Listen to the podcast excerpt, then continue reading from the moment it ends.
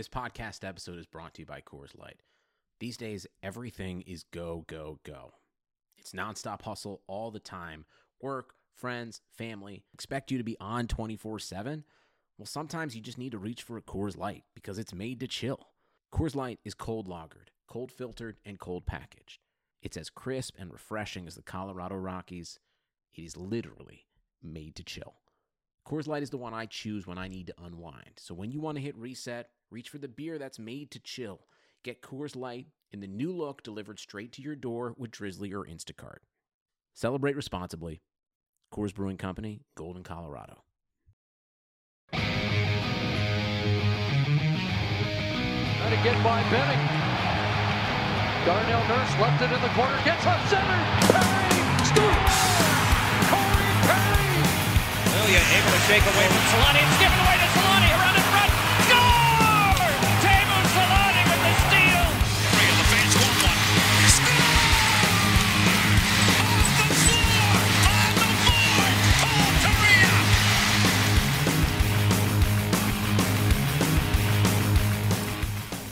Hey everybody, welcome to another episode of the Forever Mighty Postgame Show. It's Eddie and Pat on the mics tonight to talk about the Ducks' 3 to 2 loss to the St. Louis Blues. It's uh, tied for the second longest streak in uh, Ducks history. No, Ed? Something Yeah. like that? quietly um, they kind of go about putting together the second worst losing streak in franchise history ties to two other times that they did that and for anybody wondering the longest losing streak in franchise history is 12 games. I think that was 2018 i'm pretty sure that we we covered that right? In the first uh, first inaugural season of this podcast? Of course we did, yeah. what a year to we did, of start. course we did. what, a, what a year to start a uh, post-game show podcast a 12 game losing streak. We're probably we're probably the curse. I think we started the podcast at that time, um, and then the Ducks decided to have that epic, horrible season, and then have continued to have their slide. So I think we should take the hit for that. We'll, we'll be the ones to say we're the reason why. I think I'm good with that one. I, I don't know if I'm good with that one.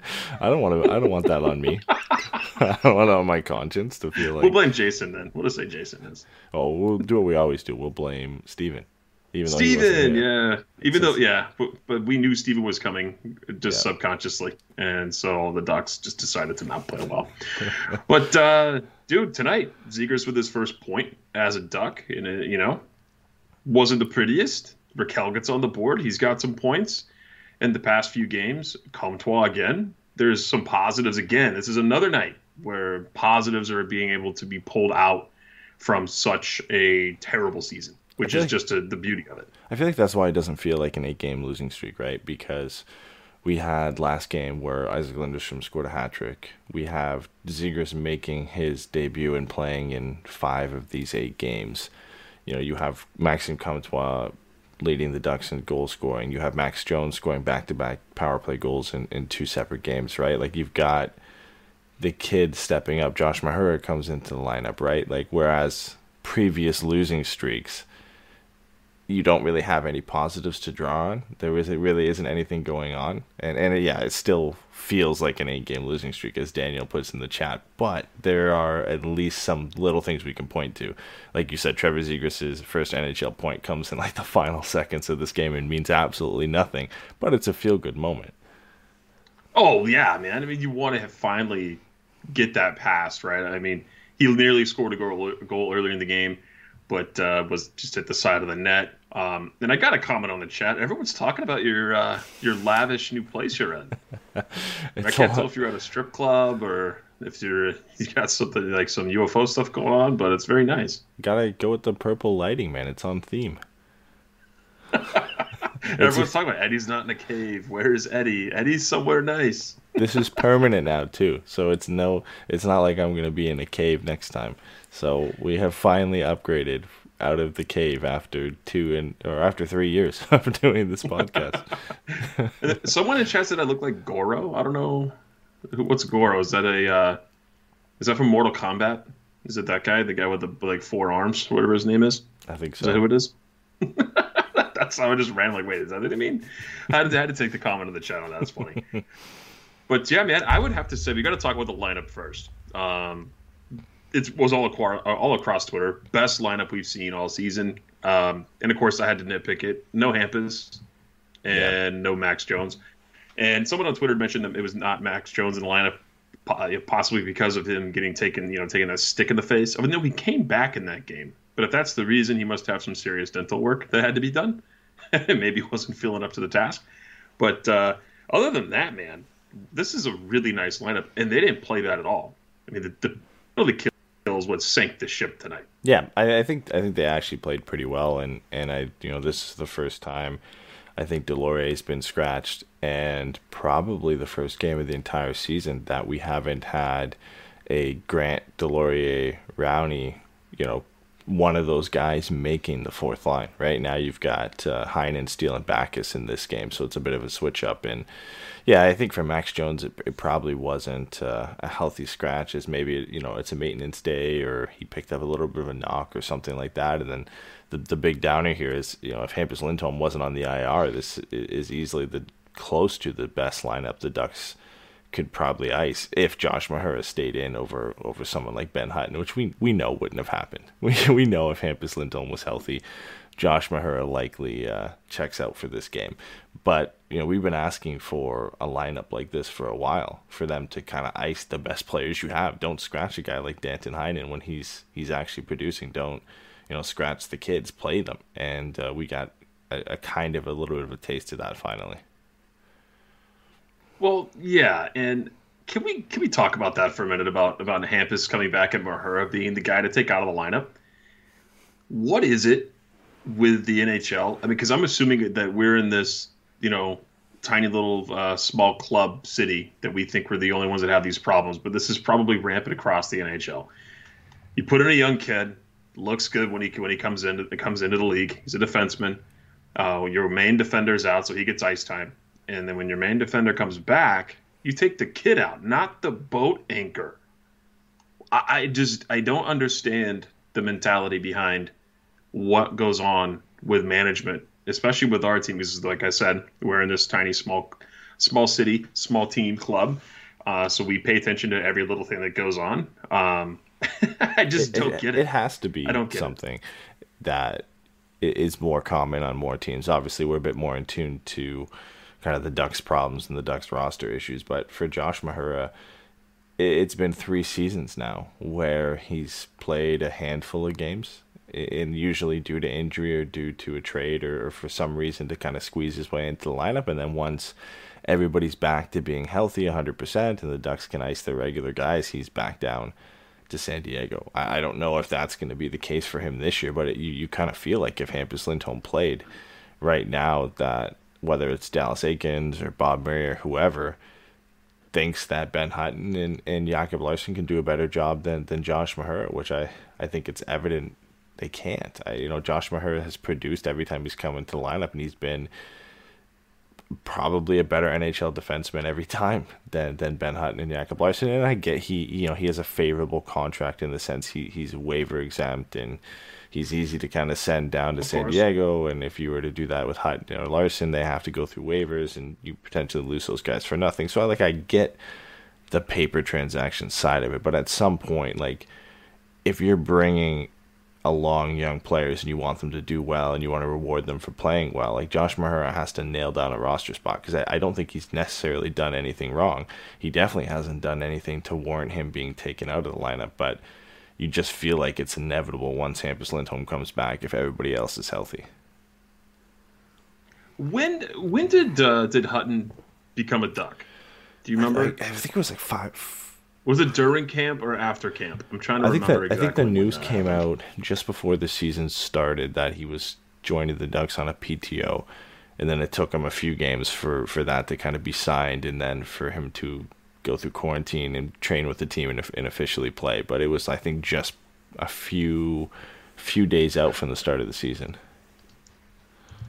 I mean, because like you said, he's been on he's been in this franchise for seasons now. Not like his first season. This is not Mahura's first camp. It's amazing to me they felt the need to go out and get Hutton to slot in in front of a kid like Mahura. Like that, those kinds of decisions will just always baffle me. That's kind of where I was going with this. And you look at the kids that have played tonight. I mean, I, I've been dogging on Terry a lot, and it's it's it's fun. But also, I would love I would love to see that kid break out. I'd love to see him break out and have like a Maxime Comtois season, right? Or even half of that. Just start scoring now and again. Um, again, tonight he looked dangerous, but he, you saw him scratched off and on. Now, I know maybe a guy that's producing um, and then falls off, you bench and be like, come on, what's going on? Or, or something like that. Or that. I don't understand the roster mentality, I guess you could say. Do you think we're going to see the same roster on Friday against Colorado? Because I just have the suspicion we're not going Pro- yeah, probably shocked. not. Um, I'm surprised they went with the smaller, speedier lineup against a team like St. Louis, right? Like St. Louis is a big, heavy team. Taking out Grant and Deslauriers seems to be. I don't think it's a bad decision. I just think it goes against the grain of what the Ducks usually do, right? And wow, holy shit, Eddie, we played better against them. when you put more skilled guys out there, you tend to play better. And I, I would think that if playing against a team like Colorado, it would serve better having guys like Heinen and Steel in the lineup over Grant or Deslauriers. But we've seen Dallas Eakins time and time again prefer to play those guys in, in big games. So I would imagine one, if not both of those guys are back in. David Backes likely comes out for that game, and we'll have, we'll see somebody scratch Oh, for who? For yeah, Derek I mean we're you know Like- we're going to get to this later on too, but the, that article by Eric Stephens where it talks about playing the kids, like at this point you're bringing out you know a Steel, a Terry, a, a Heinen essentially because he's still pretty young, or whoever, Sonny Milano to play Derek Grant or to play Nick Deslauriers. Or you know, even even though I like what David Backes has done to play David Backes, right? Like it goes against what you should be doing right now. And one guy we don't even talk about because he's been injured all year, but Brendan Guhle is still a part of this team and a guy mm-hmm. that eventually is going to have to work his way back into the lineup. We're talking about Josh Mahura losing his spot to Hutton or Larsson. When Brendan Guhle comes back, where does he slot in? And where, you know, does do Hutton and Larsson take his spot too? And and they probably do just because again of the contract situation and the fact that the Ducks seem to be set on playing those guys in that position. No, it's true. So uh, I want to get to a broader question when we talk about the Stevens article here in a little bit. But just speaking of the defense, because we're on that topic of conversation now, what is your ideal defensive lineup? If you had to, if you had to put out the six Man, guys, it probably includes Drysdale at this point just to see him. Um, I, I feel I, I know that's a bit. I was hoping you'd say that. I no, I know was it's a bit you would. optimistic, but you know, obviously, contract wise and, and, and even ability wise, you know, Lindholm, Fowler, Manson, they have to be in the lineup. I, I think just based off the contract and the amount of money you spent, Kevin Shattenkirk has to be in as well. Um, he hasn't looked you know as bad as he has you know the month prior where he was just awful. I think the last couple of games he's improved slightly, not a lot. He still doesn't look that great. Uh, but then for that bottom pairing, like right now, I would rather Josh Mahura and, and Jamie Drysdale over Ben Hutton and Jacob Larsson. Uh, you know, I know that's a lot to throw on Jamie Drysdale's plate, but just as we talked about Trevor Zegras earning a spot on this roster, I think Jamie Drysdale now, you know, nine points in 12 games, uh, AHL Rookie of the Month, like he deserves couple games to at least just get a shot before he heads back to the OHL. So my ideal lineup for that bottom pairing is is a Josh Mahura or Jamie Drysdale duo. That would be fun to watch. I don't. I'm not so sure we're going to get a chance to see that. Um, do you think uh, you? So you actually do think that he should be pulled up? And do you think that? So one, you think he should. Two, do you think the Ducks pull him up before the OHL starts? That that's the that's the tough question I think to answer is is I think he deserves it.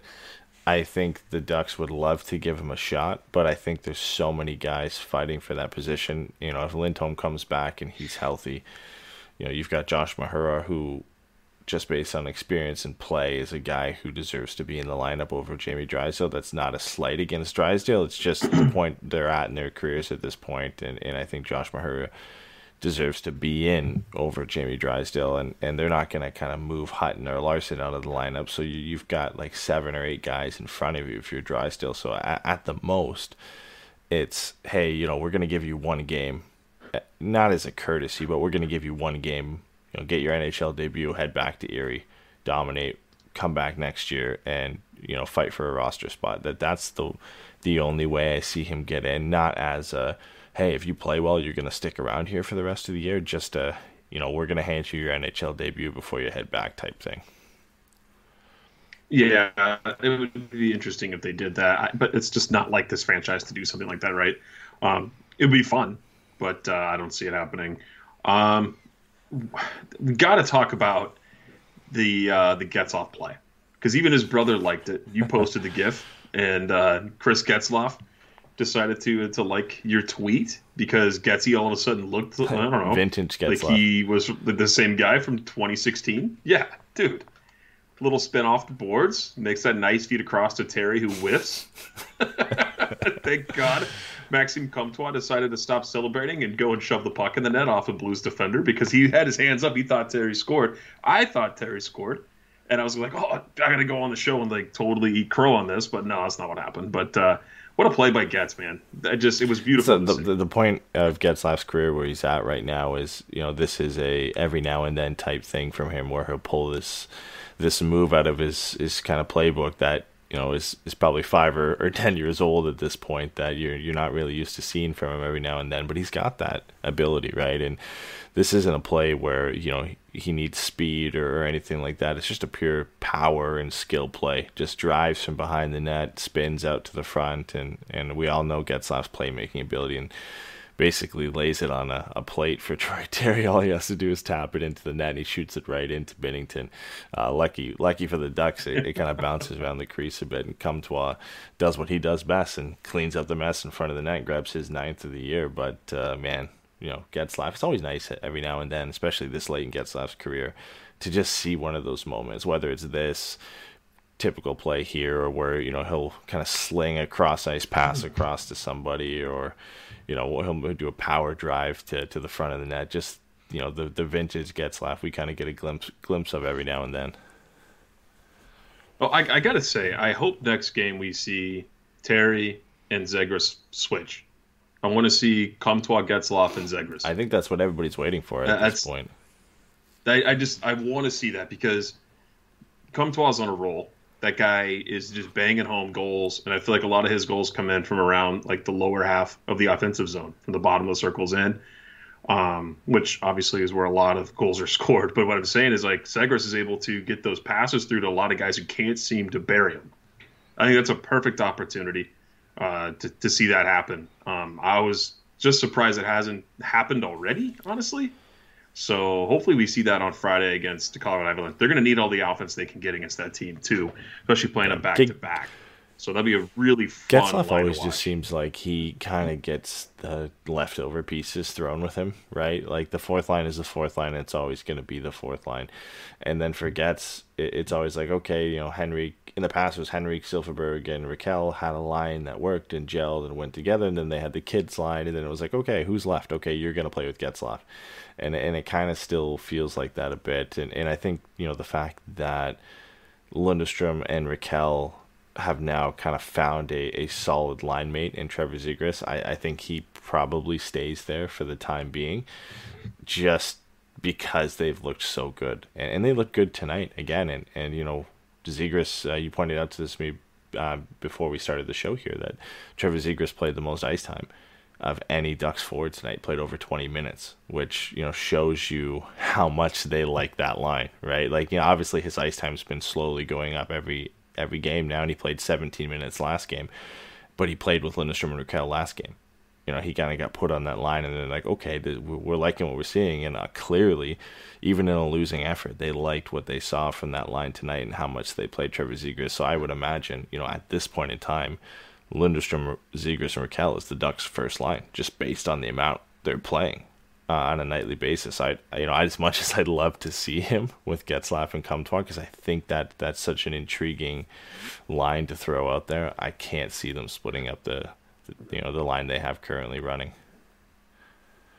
but they should. Yeah, I, I think Maxim Comtois is right at the, the front of the bus there and saying they, they hopefully they uh, they split up that line. He gets to play with those guys.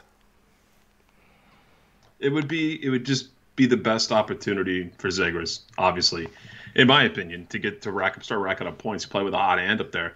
And I got to say, man, Getzlaff looked really good tonight. Aside from just that pass, that guy's still creating space, coming off the half wall, exiting the zone. He still gets back defensively. May not have. He never had wheels, but I think lately he's looked like he's got some more um, more speed in his step. So it's it's been uh, it's been a good few games for the Ducks, and they just can't seem to squeak out the win. Um, you go back to the Vegas game and do these last two games against the Blues. These are winnable games. So I mean, everyone's dogging on on Anaheim, right? And I get it. Like eight game losing streak we already talked about. Um, no one likes to lose, but dude, the past two games have not felt like we're watching a team that's just on this horrible, horrible. You know. The, the thing is, is, is, I think if you talk to most Ottawa Senators fans right now, you know they're down in the bottom of the pack with the Ducks and, and the Red Wings being you know one of the, the worst teams in the NHL. But I think most Senators fans would feel like this is a good season. They're happy with the progress this year. Tim Stützle's come in and looked excellent. Drake Batherson, I think, scored a goal in like eight straight games and got pretty close to uh, you know some some elite territory in terms of players uh, that he's getting on that list with guys like Teemu Selanne and Wayne Gretzky in terms of goal streaks under 21.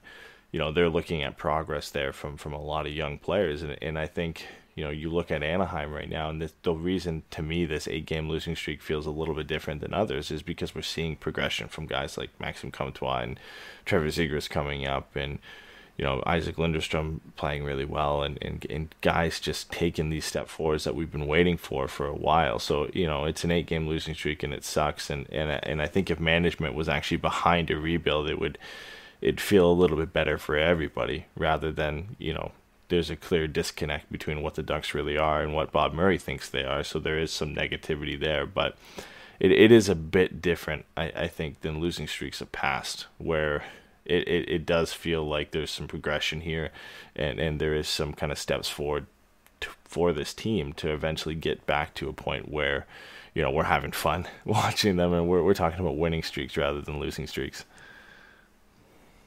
So I'm, I'm I'm okay with the tank as long as we still have fun. Yeah.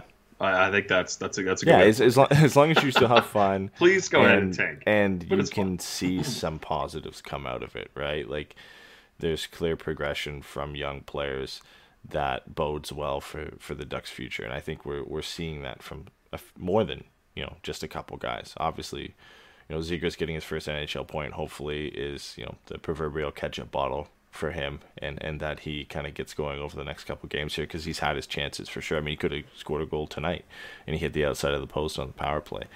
Uh, you know, Maxim Comtois having nine goals and leading the Ducks is, is huge for them, and, and Isac Lundestrom could definitely have more than five on the season. And Eric Stephens referenced that in his recent article here, where Marc Andre Fleury has robbed him twice this year, and he's had a couple other good chances where Yep. I think Adin Hill robbed him in overtime.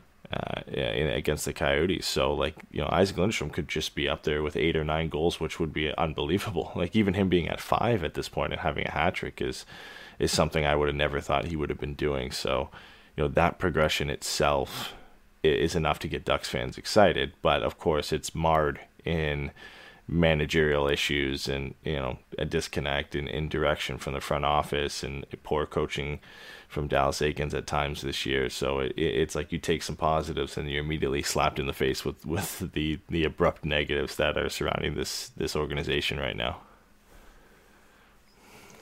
Says the guy who put Teemu Selanne crossing out his eight in our lower third for the podcast. I it was too good to pass up. Uh, Joseph Roba sent me that on, on Twitter in response to our uh, to our tweet about going live tonight, and it was just it's just the perfect slap in the face to the organization. You make this video during the playoffs, and, and now it just serves a completely different purpose to mar- mark an eight game losing streak. We have a number nine because Paul Correa also did his. We're not going to see that. I We're can't do Paul that. like that. We're we're gonna we're I gonna get to Paul like Friday. that. That's Yeah. And I, I- love the chat right now. It's it's filled with our fellow podcast hosts, uh, broke Pete Davidson, ripping on us, rooting for the tank, saying that you don't that you hate Lundestrom, you have no faith. It's very sad. I mean, dude, even Shane says Eddie hates Sweden. Like I love Dude. Lundestrom. Where is this coming from? the amount of hate you get on a nightly basis on our podcast. Well, they is- can't. It's, They can't hate on my the best. background anymore, so they've they've shifted to making things up. So. you should not have said that. Do you realize when you say that they can't do something, now the chat's gonna be like, let's make fun of Eddie's background. They'll It's just gonna be They'll pick something out. I'll be too close to the camera, or I mean- my lighting will be too weird, or something. well, they already said you're too close to the camera. Even yeah. even with That's just the way it Steven in here, he's being chirped for his sniffles and his sneezing. He's not even on the show, and he's being chirped in the chat for it. Here, we got we got to show Steven what you do. See, this is when you want to when you want to mute the mic if you have to cough. Oh, you're back. Nothing. Yeah, no one heard me cough. It's amazing. It's uh, it's wonderful what that button does on the microphone. I don't know how uh, Steven doesn't know how to use it, but we'll see. Maybe he'll learn as the season goes on. We're only halfway through his first season, so maybe he'll pick up some, some some cues there. there. Yeah, a little bit. Um, do you want? Let's get into the Stephens article. We're about we're about a, half hour in. We're going to hit this. Plus, we got to get to your article, Mister Mm-hmm. Ryder over here. Um, talk about your favorite player, Adam Henrique, and how how sad you would be if the Ducks ever traded him away. Um, you you hate it so much, you wrote five good places you'd like them to go. So, what do you want to start with first? You want to start with Stephens? You want to start with uh, Let- Let's with start with? Stephens because we were talking a bit about the about the kids and, and them needing to play a bit more. And I think it I think it's kind of on par with with the direction our conversation was going here. And and I don't think I've seen Eric Stephens this. I don't want to say confrontational, but this you know kind of openly critical of the Ducks organization and management and, and coaching staff and their kind of usage and development of players, right? Like, I know he has more of a platform to do that now that he's with the Athletic, but even you know in in his early days in the Athletic, he hasn't uh, been overly critical of the Ducks in, in such a way, and, and and I think it's warranted, hundred percent. Like, I'm not criticizing him for it. I think you know, good on him for for calling No. them out because I think everything he says in this article is 100% correct. You know, paraphrasing here, but basically saying like, you know, there's there's no reason Trevor Zegras shouldn't be playing more minutes. You shouldn't be sheltering him away from key situations in the game. You know, Isac Lundestrom taking a step forward this year means you should be playing him more and it's funny, you know, we this article comes out a couple days ago. And we you look at this game, and you know, obviously the Ducks didn't read this and aren't listening and basing their decisions off this. But it is it is funny you look at this and the fact that you know Zegras played 20 minutes tonight and led all Ducks forwards, and Isac Lundestrom played you know pr- uh, around 17, 18 minutes tonight, and and looked great again, right? So they're playing the kids, but at the same time, Max Jones sat for for David Backes, and so you get you get some good and some bad in that. Well, they said he was in a lot of pain. That's that's Yeah. what happened with him. So he was he was in too much pain to play. Um, what is great about Stevens doing this though is he did it, but he still did it Yeah. nicely, right? Like he didn't say anything horrible. But I think it's great because the Ducks, I, I kind of feel like they secretly or quietly read every bit of any sort of interaction about the team, right? But then they don't do anything about it except those weird things we got a couple of years ago for like they sent they sent Jason mail on what he should be talking But they, they do like so many weird things. They do like weird the, stuff earlier like that, today, their uh, I think it was their game preview article. Uh, they were referencing how Trevor Zegras got put on the taxi squad, and in that article they said, "Oh, he might not play tonight," like because they're trying to explain away a paper transaction. Just say it's a paper transaction. We all know it's a paper transaction, and that he's gonna play tonight. But they're like, "Oh, he might not play." Like, what are you trying to do? Are you trying to make the fan base hate you more by by kind of Do you really think that the fan base, like all of them, because a lot of people don't even know what that is, right? A lot of people don't care. They just want to watch the game. I'm not knocking anybody, but like a paper transaction, like, oh, what is that? Like, why? Why would they have to do that? I get it, but for them to say that, that was kind of like, Yeah, but why are you hiding away from a paper it transaction? is. Like it makes it it makes it worse when you say, "Oh, he might not play," when you know he's going to play. Like people latched onto that and we're like, "Okay, Trevor Zegras isn't playing. Here we go." It would make it so much easier to be less backlash if you just said, "Yeah, we put him on the taxi squad." You know, for cap reasons, or you know, as a paper transaction to kind of circumvent cap, cap issues. Why? Why are you hiding and shying away from that? It's not illegal. Yeah, but this is the same. This is the same club though that announces a signing or a contract like three days after it's already known. This what we're talking about the same organization that will tweet out their new contract to their new player after everyone in the world already knows everything about it and already talked about it. we've already all talked about it, and the Ducks are like, "Hey, by the way, we gave Adam Henrique a contract." Somebody, somebody do in the chat. Michael Walters confirms Murray knows what said. I would not cite that as a source. I would, I would double check your sources there before we we kind of confirm what Murray knows. I'm sure Murray is, I'm sure Easy, Murray is Eddie. well aware Easy. of what is being said. Um, I'm sure he's not, you know, checking Twitter and and fan blogs every now and then, but you know, you you're not in that position if you don't have some self awareness of, of kind of what's being said about the team, uh, you know, on a on a kind of high level, right? So I'm I'm sure he's well aware of, of what you know the the fan base as a whole uh, feels about certain players and about the way things are being managed right now. He knows he's on the hot seat, uh, whether it's with They clearly listen to our show, and that's why they don't like us. And then they just do what we they don't do what we like. So that hence what's happening. we need to test that theory theory here. Just Tonight they played everybody we would love to play. Pretty much barring injury. We were like, that's perfect. Just just do that. so what I did like in that Stephens article too, we talked about it earlier, is he was like, even when Lindholm comes back, play Josh Mahura. yeah, Like just let he's basically saying this is a lost season. It's what he said. Just have fun. Like you said. Let's see development. Let's see progress with this team, progress with these players. Let's see what we got. Because next year is going to look a whole lot different after the expansion draft. And Steven mentioned it in the last show, and he's for someone who wasn't available for the podcast. My God, that guy's in our chat and like all over us. um, and I'm gonna rip on him every chance I get to, you know, get to see his name pop up. But uh, said the same thing. Um, what was I getting at? See, now I lost my train of thought. Damn it. No. this is where Steven got me back. No, um, what I was saying is like it's already a lost season. Just play what we got, and then what what uh, Steven said last night. now, You would know better than me because you know more about the draft and what goes on. Are they pushing the entry draft? there To next there's year. been talks about doing that um, because of how late the OHL is going to start, and the WHL just started. Um, I think it was a couple days ago or last week now.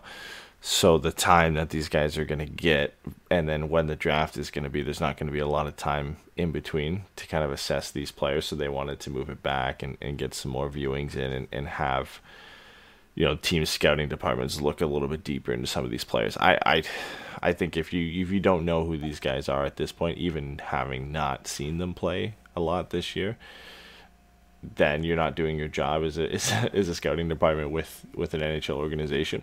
I don't think the draft needs to be moved back, but the NHL will capitalize any opportunity they can to to either make money or in, you know increase their presence in, in a normally down time. So I could uh, I could see them pushing it back a bit. But if if they want to start for October next year, there's no point in pushing the draft back. You know, just keep it the same unless you want to push it back a month to kind of give give a break between uh, the expansion draft and, and the NHL entry draft. I think Steven said that they would just do the expansion draft this year and then do like a double entry Oh, draft no, next year. No thanks. I, I, I don't I don't yeah I, I don't see the benefit to that because not only does that uh, Not at the same time, Yeah. but like a lot. not only closer. does that Yeah. completely hamper scouting departments and the fact that now you've got to not only scout one group of you know age group of players you've now got to scout another age group of players in the same year at the same time. Um, and then you've got a lot of these kids who will be going into their what would have been their draft plus one season which is now again their draft their draft year again where they're going to be looked at and scrutinized and you know could have a down year or whatever after and, and that will affect their draft stock so I, I that would be the the worst possible situation for me is having a a double entry draft if they want to call it that i i, I don't see how that's i don't see don't how that's a win for to. anybody but the NHL has done some ridiculous things in the past, so that that could be something they would do. I wouldn't be surprised. Well, because I looked it up and it's it was in the uh, Friedman article. It says some teams suggested December. I love the idea of two drafts several days apart in Montreal during June 2022. That would be insane, man.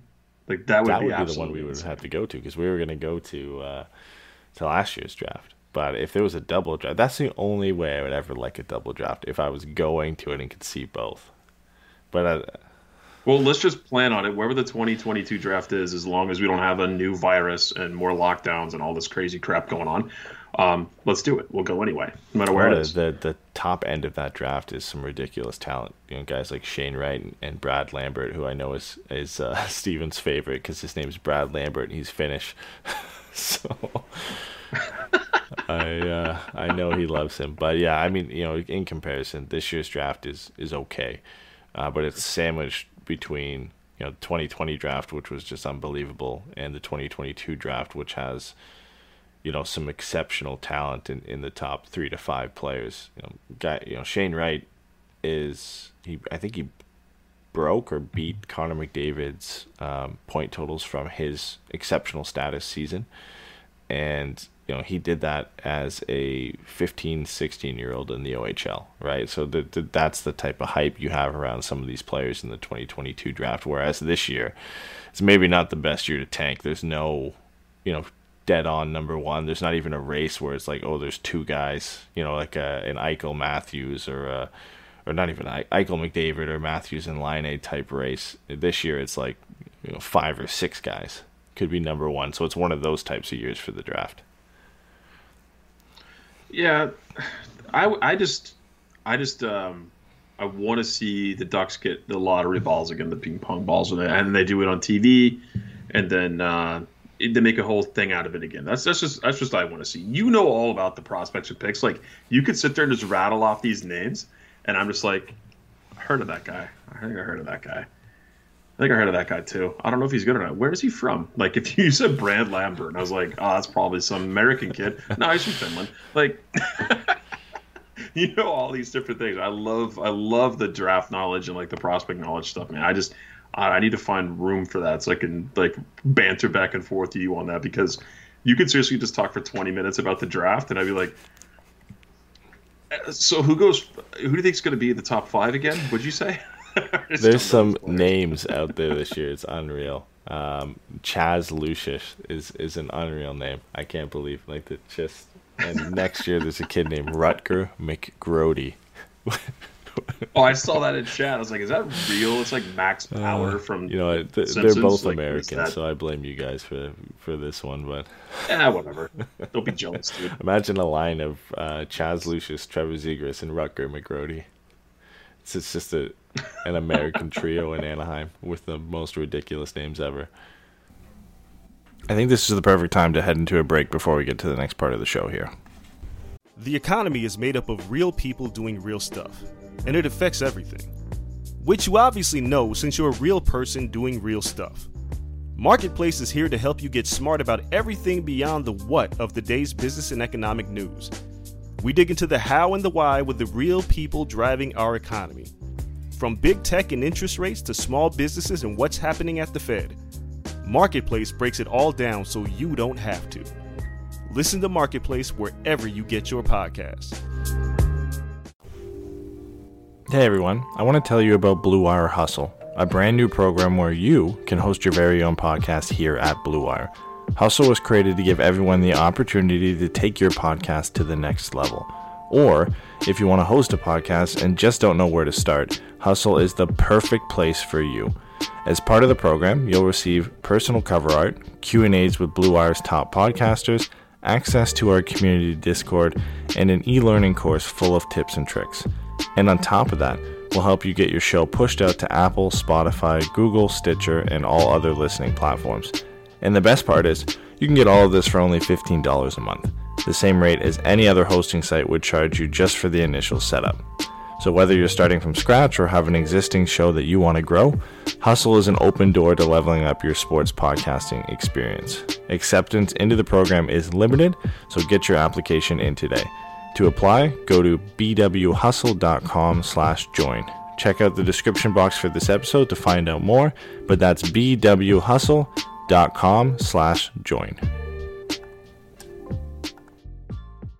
Well, before we get to your article, I this is like a random NHL thing I saw tonight. I put it in our uh, Twitter chat. It made me laugh, like laugh pretty hard. Did you end up seeing the clip that I put in there of uh, Tricycle being questioned in I the did, post yeah. game It was a dumb question. Oh my god! the media, the media says So you guys, should I just play the clip Yeah. on air? Because that's He basically, I don't even, he ba- I don't even want to say yeah, just play dude. because It's, it's. I mean, what do you what answer are you expecting to that type of question? Like, it's one of those questions where, you know, as a player, you just see him, like his expression, like, why are you asking that? Like, what do you what do you think the answer is going to be? here it is. I, I have to play it. It's too funny. Uh, speaking of not good enough, your top players it didn't produce much of anything in this series. Does it add to the frustration that you guys uh, really didn't uh, hold up your end of the bargain? No, we love that. We love going without a point in, in three days for sure. It's great. Uh, speaking of not good enough, It's, it's such a dumb question. Like he's stumbling through that question, like realizing how how stupid of a question is. Like, you guys really dropped the ball. Thanks, thanks Toronto media. Like, what do you you? What is that guy even there for? Is he there like to just rub salt in the wound for the Oilers players? and He's just getting something out of it. dude that's like literally we used to save clips of this stuff. We got to start doing that. Or anybody in chat or anyone listening send us funny clips you guys hear from around the league because we love doing that and playing these things on air man. Jay and i have found so many over the years but that one it's like they lost three in a row. They were shut out twice in three games and they just lost six to one. And he's like so are you guys Yeah. disappointed?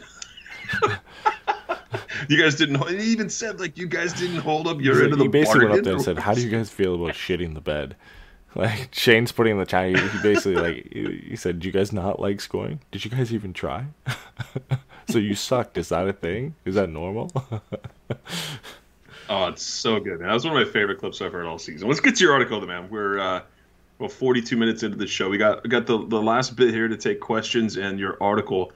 Um, my favorite destination out of all of them that you put in here, though, uh, was obviously the uh, excuse me, the New Jersey Devils, and that's the first we Yeah. can talk about. I I That's the mean, best one. anytime you put together a trade trade rumor or trade you know discussion article, there, there's it's always going to spark discussion. So I posted this article uh, in the Reddit of every team that I had listed in this article, knowing full well that most most of it would would get some hate or, or at least generate some discussion. So I was surprised with how many people uh, in the New Jersey fan base did not want Adam Henrique to come back or didn't feel like there was a need for him. Uh, probably because his contract. Yeah, but I mean, you know, they're a team that next year with the the money coming off, um, they're they're going to need to hit the cap floor. They're going to be one of those teams that are, are again right near the bottom in terms of total cap hit. They've got Gusev coming off, Palmieri's coming off,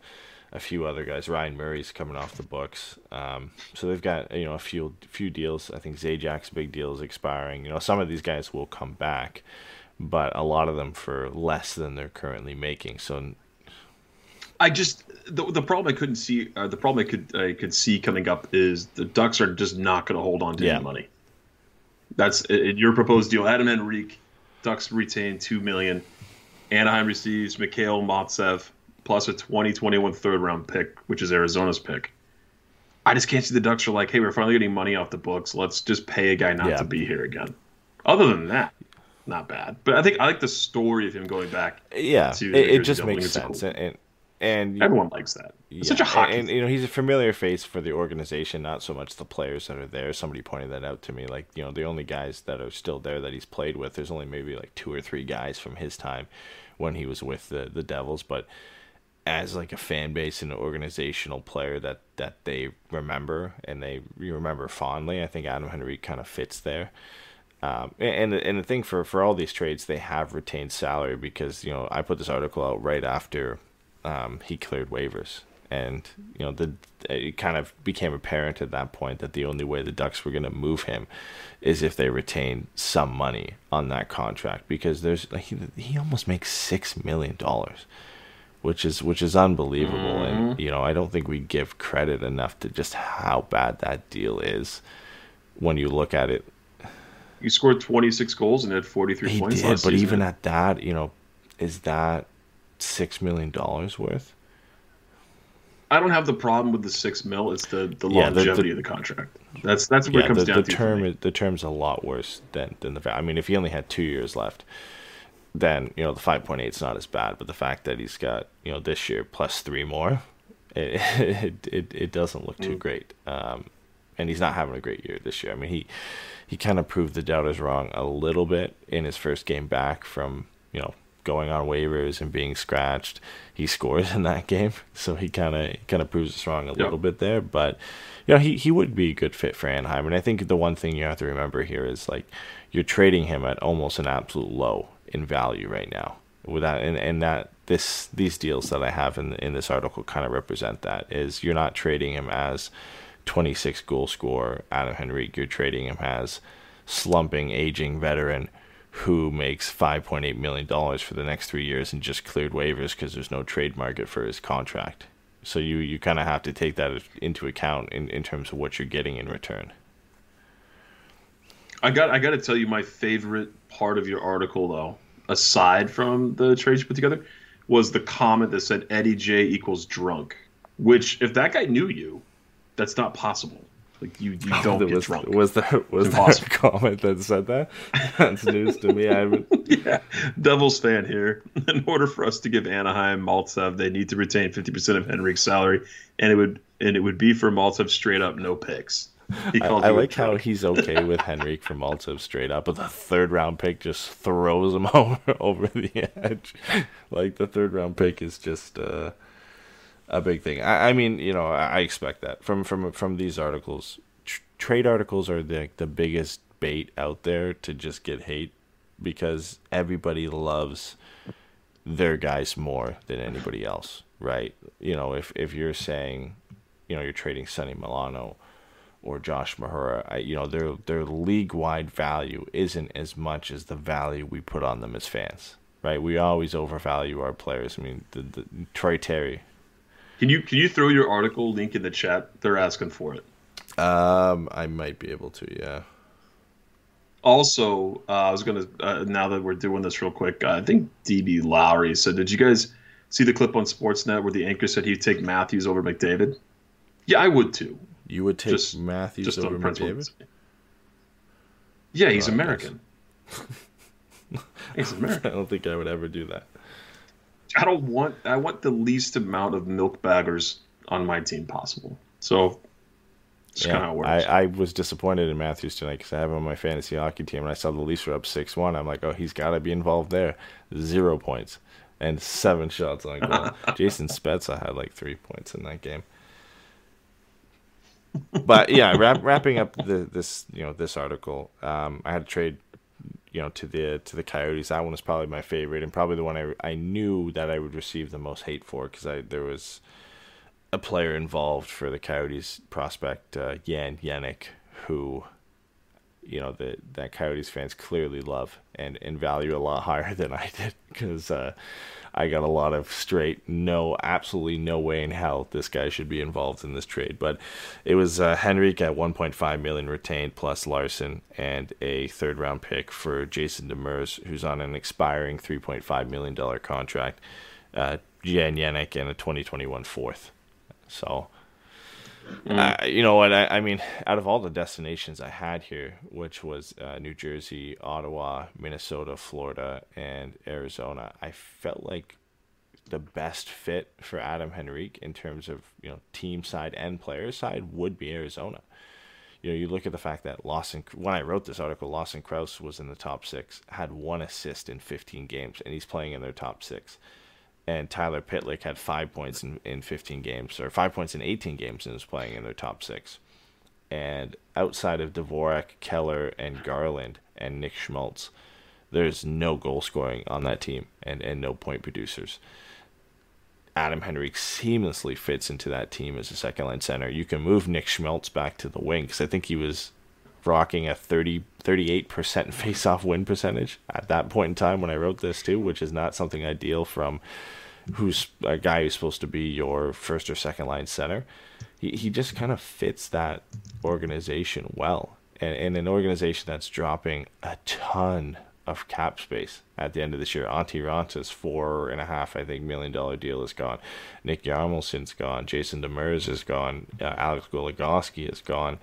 Uh, there's a few other guys on their roster that, that they shed massive salaries for, and, and most, if not all of them, won't be back, especially at those those deals that they had them on before. You know, significantly reduced. So do you, do you think he's even moved at all? Let's let's get to that. Do you think he's going to move at the I, you know. I, I honestly would have said at the point when I wrote this that it was inevitable. I just felt like you know they, they hadn't played him for I think three games. He they had clearly tried to trade him. They had put him on waivers to try and get somebody to take him, and you felt like the next step was well they they're just gonna have to retain salary and trade him. But now he's he's been in the lineup for the next two games, and you know his his name has still kind of been on the list in terms of tradable assets the Ducks have, but that's amongst other names like Heinen and Rakell and and and others, right? And and those are yeah. and Sylvie. Sylvie's being brought into that discussion too, and that was one of them that was on the other Stephens article talking about uh, moving the old guys out, moving the vets out. He didn't say old guys, but moving the vets out. You know that there's talk about those Silfverberg being a guy on that. on And, that and some of those too. are just easier contracts and easier players to move. Like Ricardo Rakell is the easiest guy you have to move despite his struggles this year because that deal is just so good. And the previous production is there, right? And and you could just imagine a team like Toronto or a competitive team saying, you know, if we bring this guy into our fold and our offensive system, we're going to see that player that the Ducks saw when he scored back to back 30 goal seasons, right? Like, there is so much promise from, you know, anybody trying to seek out a trade for, for Ricardo Rakell, which is why I think the most interest of any Ducks player right now is, is around Ricardo Rakell. He just he just fits so many players wish or so many teams' wish lists at this point in time. And I think Danton Heinen is an easy option because he doesn't make a ton of money and, and the term isn't long. So I think there and, and he's played well this year, right? And and he fits nicely on a when he's been given the opportunity to play. Yeah, that's that's the thing. the The other the other thing I wanted to ask you about uh, the trade deadline, since we've been on that topic now. Um, did you have a chance? Have you been on the show to talk about Jake Burton? I Burton? don't think I have. I've or maybe I, I think me and Steven chatted about it when it f- like first came out. Yeah, I think we when the the first kind of talk we did about Virtanen and the rumors. It was uh, Steven and I who were on the show and we chatted about it a bit. But there's been so many more developments since then in terms of like who could be rumored to go back and why the deal isn't getting done and it's just so ridiculous that this deal I mean, they're saying it's like the salary, 1.7 mil goes to 3.4 mil, and the Canucks don't want to eat it. And then it's believed there are more pieces. Another player or draft pick would be like really. the to moving parts to, to that the Ducks are willing to go through right now to make this deal done, you know, it makes you think that like this is all Bob Murray's focusing on right now is trying to get Jake Virtanen in, and and I don't know why you're putting this much focus to bring in in a player like Jake Virtanen, you know, especially if it means It's a change of scenery thing, is like the article said. Like that's what I was reading about on it, and I was like, really? But this guy's never been That's the thing. amazing anyway. I, I don't see. change the, don't see scenery the deals point. usually mean like a guy did well somewhere else, went somewhere, didn't play well, and now a change of scenery. You're hoping okay he can get back to what he was doing before. The thing is with Jake Virtanen, there's never been a point in time where you're like where he's been good. You know, right? There's never really been a time where you're like, oh yeah, he's a top six forward. And when you look where he was drafted, same draft as Nick Ritchie, but I think Virtanen went six overall in that draft, and it's He like did. you know why you why are you seeking it? Why are you pushing so hard to get a player like this? And and the rumor deal that's going on now i think uh, i put it in our in our chat. It was from 31 thoughts by elliot Tieford was or not elliot Tieford, elliot friedman. Uh, and he said that the ducks are grinding away on a danton heinen jake Virtanen deal and that they might can you know try and get the canucks to take on Derek Grant's contract as, as a sweetener to get this deal done. And you know, yeah, it would be nice to kind of shed that that contract, but it's not like it's really hurting the Ducks to have Derek Grant on there Jesus. and giving up Danton Heinen and potentially a pick to, to kind of get that deal done just to take Grant's contract. I, I you know the Ducks aren't in a position to be making those types of deals. They they need to be selling players for future assets, or if you're going to bring in a, a player, it's it's a guy who's an you know a proven goal scorer that's gonna kind of fix the problems you have. Well, I mean, he he did have 18 goals last year, and 18 assists, 36 points in 69 games. He has one point this season in 21 games. Yeah, and and he's being used. So maybe not maybe not like the worst. It's not the worst deal ever. but and, and you know it's it's a bit dramatic to sit here and, and, and say it is the worst deal ever, but it's just one of those deals where if you're the Ducks, it, it doesn't make a, a whole lot of sense why this is kind of the one thing you're focusing on and, and pushing for at this at this point, right? You know, the, at this point in time, whether you think Virtanen could be more or not, Jake Virtanen is a fourth line player who is not generating any Mhm. offense this year. One goal in 21 games. Danton Heinen has more production on your team than that right now. I don't know why he would be the guy you'd be giving up. I'm fine with I mean, Heinen hasn't. I mean, he had one really good season in, in Boston, and then after that, it was. He's mediocre, and he's kind of trailed off point wise. I mean, I know he has other aspects to his game. I don't know enough about Virtanen to uh, like his defensive side. I don't know if he's that kind of player, but um, I just it wouldn't bother me necessarily. I think the only thing that I would be upset about is like this is what we're focusing on rather than trying to get picks. Like uh, we need picks coming in. I mean, that's Yeah. how you rebuild. Yeah, or you're able to like throw massive assets like a Rakell, a Silfverberg at um, at really good young players, but you kind of just maybe they're waiting for that coming like, when it creeps closer to April 12th for the trade the, deadline. the, don't the reason this is so frustrating, and, and uh, DB Lowry kind of nails in the chat here, is it's just another you know deck shuffling move by Bob Murray. He's just moving around the deck chairs out there, and it's really not doing anything. Like the he references the Cogliano for Shore deal, where it it, it doesn't Yeah. it doesn't do anything, and even the Nick Ritchie for Danton Heinen deal, it it doesn't do anything. It doesn't make a change. It's a lateral move. You're just replacing one average player with another, in hopes that Well, we did. We have less penalty box time. Like uh, you know, Heinen doesn't sit in the box as much as Nick Rick. yeah, Nick but Jake. Virtanen does. That's So, awesome. yeah, He's a big kid too. right? He's Right? in that last Yeah, draft. so that- he's in that draft that we were talking about for so long with Nick Ritchie, where teams were victim of the kind of big player, um, you know, focus, the big grinding player who could shoot the puck.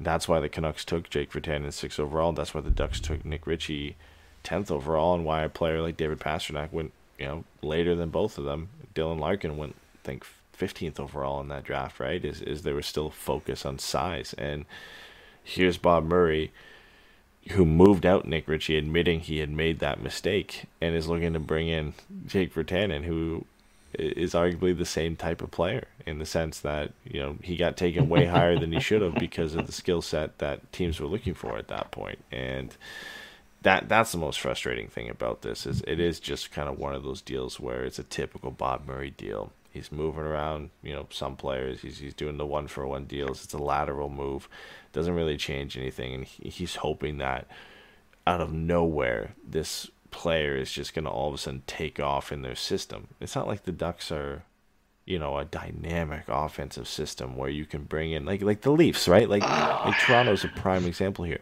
Jason Spezza comes into that team, and Jason Spezza's a good player, but he's well past his prime. But I think in the 81 games he's played with the Leafs, he's got like 41 points because he's in a system where it just works well, and and they're such a good team and such a dynamic offensive team that he works there. It's not it's not like if you brought Jake Virtanen into the Leafs, uh, 100% he's going to do better than he does in Anaheim. It's a deal that makes sense other places. I'm not sure it's a deal that Anaheim should be pursuing and putting this much effort behind. Like, why are you grinding away over two weeks now at a deal to get Jake Virtanen when you could be It's doing weird. something else to improve the team? Because I don't think Jake Virtanen improves the team. If it, if it turns out it's a Heinen for Virtanen deal where you know somehow the Canucks take Derek Grant, you know maybe yeah you're opening a roster spot up for younger players. That's the only positive there. You're you're but it's not really driving any sort of change here in the, in the system for sure. Um, let's let's move on, man. Do you do you want to get? Is, do you have any questions we want to ch- take from chat tonight, or do you uh, you got anything else you want to add before we get to the wrap point? We're at the hour mark on the show. Usually we get to our questions and then uh, call it Uh. I don't see any now, but if anybody does have any questions, just shoot them in the chat. And uh, while we're wrapping up the show here, We'll give you guys ten seconds, and then Eddie will change the color of his backlighting to green. I can do that. Our audio listeners love this right now, by the way. they totally love this. It's the best. Let's let's talk about uh, the schedule for the next show. Right, we're doing it Saturday. There'll be you and Steven on the podcast on Saturday night against the the Colorado Avalanche. Fun. yeah, it it it should be. what is that? Friday night? Uh, it's both. That's Oh, back so. Friday, Saturday? So it'll just be Saturday. Yeah, it'll just be a Saturday night. You guys get to cover two games. You guys get to cover both Avs games. That's a Yeah, that's always a prize. Game losing streak. Thanks. No, we're not going to see it. They're going to win on Friday against the Colorado Avalanche. Uh, the one uh, question that's trickled in in this uh, in this chat is from Shane. He says, "Is there any Guhle news? Do we know what the hell's going on with that kid?" him, which uh, is slightly concerning. I can't remember the prognosis that he had at the beginning of the year, but I didn't think it was this long. Where we're, you know, two months into the season now, we haven't seen him. Uh, I believe I, I thought it was a six to eight week time frame. If I remember So he just returned. He appeared in five games with the San Diego Gulls during his conditioning on loan, but failed to register a point. That's the last news that came around. That was three days ago. oh, so he's played with San Diego. Yeah, he'll need to be removed from the that? injured reserve before he's eligible to play, but he could return to Anaheim's lineup as soon as Monday against the Blues. But that was three days ago, so that was on the on the 28th. That was on Sunday. I can't believe that I missed that he played the last five games with the, the Gulls. I haven't been watching too many of the Gulls games since Trevor Zegras left, but uh, that is surprising. Well, maybe we'll see him a little bit sooner. Uh, I just Well, don't- yeah, it just says he appeared in five games with the San Diego Gulls during his conditioning loan, but failed to register points. So let's see when his last game was. That's really interesting. I don't think he played tonight because I was looking at the lineup earlier today, and I'm pretty sure he didn't play. But you know, I for for me, it'd be interesting to see kind of where he where he slots in and and where if the Ducks even bring him up at this point. Like that's not an, an impressive five game stint, and and not to say he should have five points in five games, but you know, from a couple people in our chat have, that have been watching the games have said he hasn't looked too great um, since his kind of conditioning stint down there. And when you look at it, Josh Mahura is struggling to get into the lineup of guys like Ben Hutton and Jacob Larsson when Hampus Lindholm's playing and healthy. I, I don't know how Guhle gets in unless he starts playing. The well. AHL doesn't track ice time. No, or uh, I don't. I don't the think goals so. or the AHL.com site. He played the 19th, the 20th, the 24th, 26th, and 27th. Those are the only games he's played. And he's even, and he has three shots on goal total and six penalty minutes. yeah. I mean, he's never been a guy who's going to light up the score sheet, but when again, when you have you know Drysdale doing what he's doing down there, it, it, as much as you know that Guhle has more NHL experience than Drysdale right now, it's hard to justify bringing him back in the lineup. And I know it's his first taste of hockey and, and playing this year at all, uh, having been out with injury, but you know, how do you play him over Josh Mahura right now, and how do you how do you play him over Hampus Lindholm when he comes back?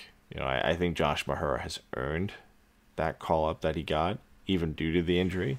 I think he's earned a roster spot at this point, and it's hard to to look at Guhle and be like, yeah, he, he you just have to put him back in the lineup. I don't think he's justified that right now. Where you know he's a he's a, a Lindholm type lock, where when he's healthy, he's in. So let's move on to the last. We'll take this last question from Shane. It's uh, was it Shane who asked it or who was it here? Dave. Putting in the chat. It was it was Dave. No, it wasn't Dave.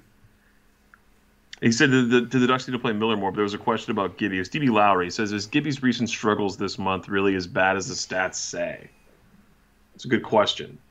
Um, I, I mean, I, a lot of it again. We, we say this with John Gibson all the time. Is it, it has to do with the team in front of him and the way they're playing, and and this defense core in front of him is a mess. Uh, I mean, you know, Hutton and Larsson is a bottom pairing is not ideal. Uh, as much as I've praised Yanni Hakanpää uh, this year, and I don't think he's necessarily done bad. He's not a guy you want in your top four.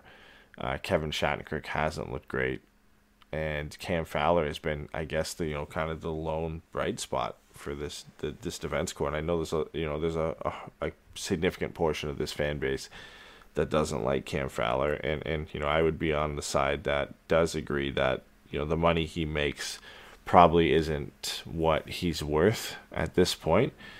but he's not been bad. Like he's got 11 points in 22 games. You know, across an entire Mhm. season, that's you know 40 plus points. That's a good year from Cam Fowler. That's a very good year from Cam Fowler. I can't complain with the way he's played. I, I think a lot of those points too. I think at least four or five of them have come on the power play recently. So you, you can't really complain with what he's done outside of Cam Fowler though, and I guess outside of the, the limited time Josh Mahura has had, nobody's looked good.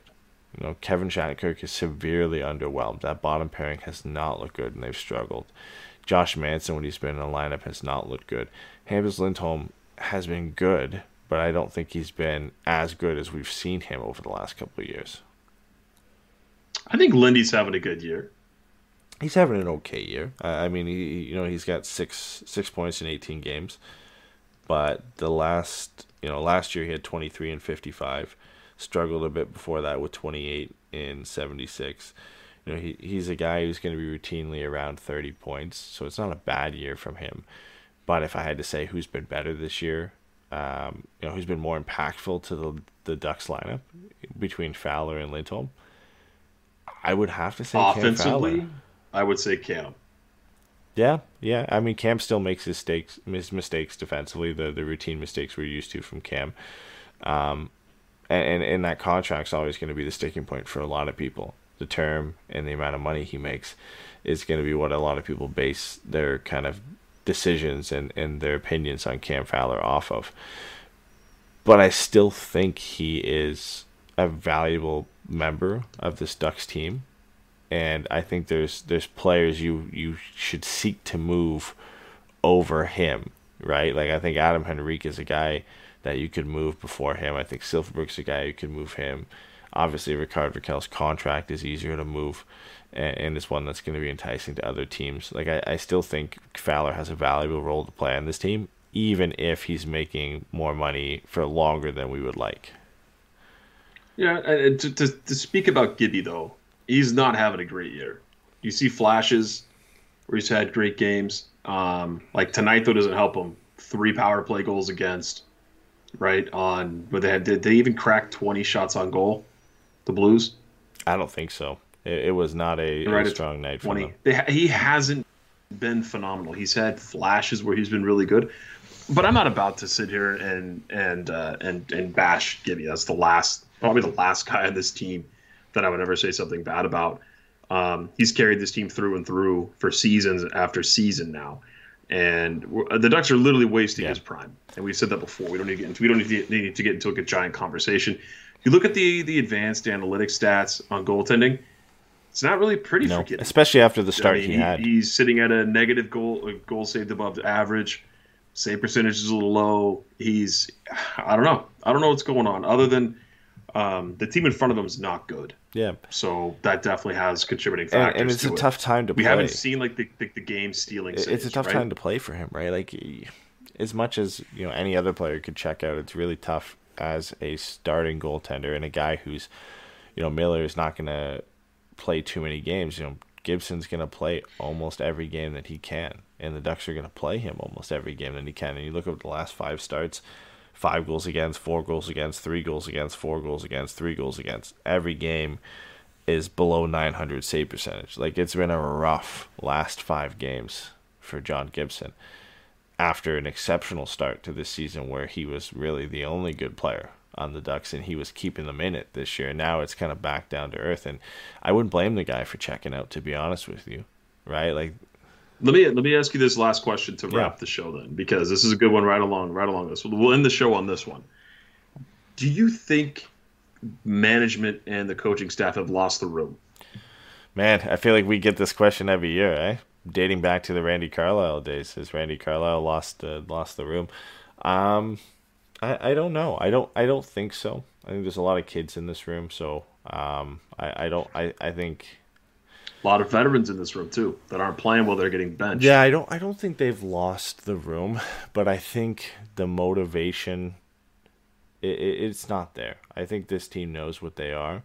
I think the you know the the voice coming down from management saying we think you should be better is is one that the players look at and say you know kind of how you know, how are we supposed to be better? Look at look at the team we have. I think they're a bit more realistic. I mean, again, this is all speculation on my part, but it's I think it's a lot of the same as is how, is how we feel, where you know we kind of know what this team is, and this is what we expect from this team, right? This is not maybe not an eight game losing streak, but being near the bottom of the Western Conference and being near the bottom of the NHL. That's just the reality of how this roster is constructed. But you've got a guy running this team right now who thinks they should be better than they are and is basing his decisions in terms of benching certain players and, and you know, eventually player movement and, and roster management on his vision that this team is a playoff team or a team that's in, in a win now mode.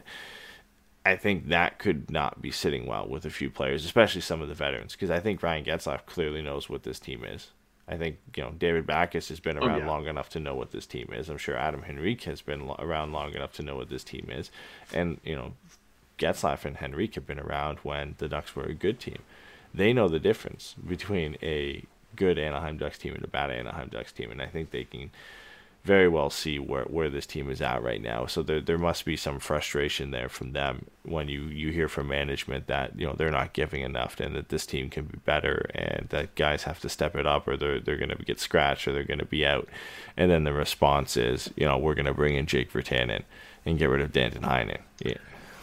Yeah, I, I think there is a there is a there's something to it. It's been said year after year now for what two three years that this this team they lost the, the you know the management and the coaching staff have lost the room. I think there is a really strong possibility where the coaching staff probably feels like that, uh, and management probably feels like that. That would make a lot of sense when it comes to the benching. It would make a lot of sense if we want to extrapolate pieces of uh, of what Dallas Eakins has said to reporters. Um, you know, competition. Some guys don't like it. Like you know, comments like that. And then you see veterans get benched like Henrique. Um, I think it's a strong possibility, and I think the reason why we're going to see a lot of these guys get moved at you know the deadline or near, I would think it's going to happen. Again, I don't have any inside information like you, but all those names don't just pop up. Anaheim's a pretty low key. You know, talk about our players. Uh, like Bob Murray got pissed. What was the deal he was doing with Carolina and it fell through? It was for Justin. Yeah, it was Andre if I remember Cashman, correctly, Justin right? Faulk. and Murray got pissed. and The deal fell through because there were people talking about it. Like this, this team does not like people talking negative about them whatsoever. And now you have rumors floating around all over the place about different Yeah. guys. I, I, I I think that where there's smoke, there's fire for sure. Um, that's cliche as hell to say, but this is not every year we hear about mainstay guys getting moved and getting benched. I think there's a serious issue with this team inside the locker room, and I'm you know, as much as it hurts these guys because you know that's what they do for a living. You don't want to have to pack up your family and move. I'm excited to see what happens as we as we inch closer here. So I mean, I'm going to lean on the side of it uh, of things being being sour. In the Yeah. I, I think clearly the organization is not happy getting this much attention for the wrong reasons, right? Like when you look at the the worst teams in the league right now, like Detroit and Ottawa aren't getting attention for being bad because they knew they were going to be bad. They never yeah, said they were gonna everybody be knew they were going to be bad. and you know, like I mentioned earlier on the show, on, on the Ottawa side of things, uh, even though they're so bad this year, people are looking at it like it's it's a positive for them.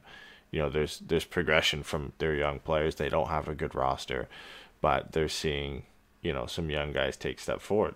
And Detroit's supposed to be bad, and and I think you're you're getting with the Ducks now is is on par with the media attention that the Vancouver Canucks are getting for being bad, and that the Buffalo Sabres are getting for being bad, where it's pure negative press.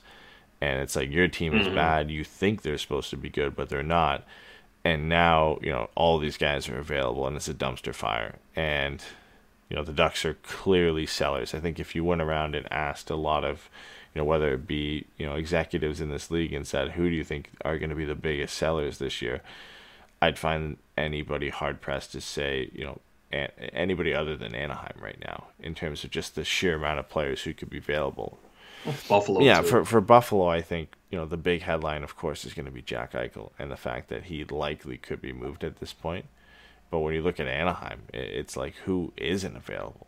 You know, you're not asking who is available; you're asking who isn't available in Anaheim because I think that Gibby, Fowler, that- and Lindholm. That's and Zegras, about it. and you know that that that And list is a lot yeah. smaller. And the kids. Yeah, I'm not to Yeah, the kids. but you you've got a lot of players available there that I think would would interest a lot of teams. So all of a sudden, Anaheim's in the press nationally for a negative reason, and I'm sure that doesn't sit well with owners. Uh, with the owners, I'm sure that doesn't sit well with Bob Murray. I'm sure that doesn't sit well with the team, and, and it doesn't make for a fun you know atmosphere in the locker room, especially losing eight games in a row on top of that. No, it doesn't. But uh, we'll see what happens there. We have some more fun coming on Friday and Saturday. Uh, we'll have the game. Uh, it's like at five o'clock, I think, is on Saturday, and a six o'clock game on Friday. So early games here coming into the weekend. Eddie and Steven will be on the podcast on Saturday night because it's back to back, so no podcast Friday. They'll, so go ahead and tune in on to Twitch.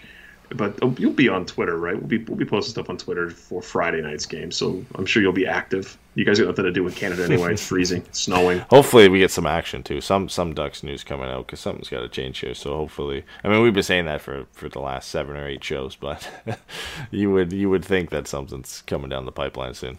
At least a Zegras goal, at least a win on Friday. Hopefully, get a win on Friday. But thanks everyone for tuning in, and we'll talk to you guys on See you guys. Saturday night.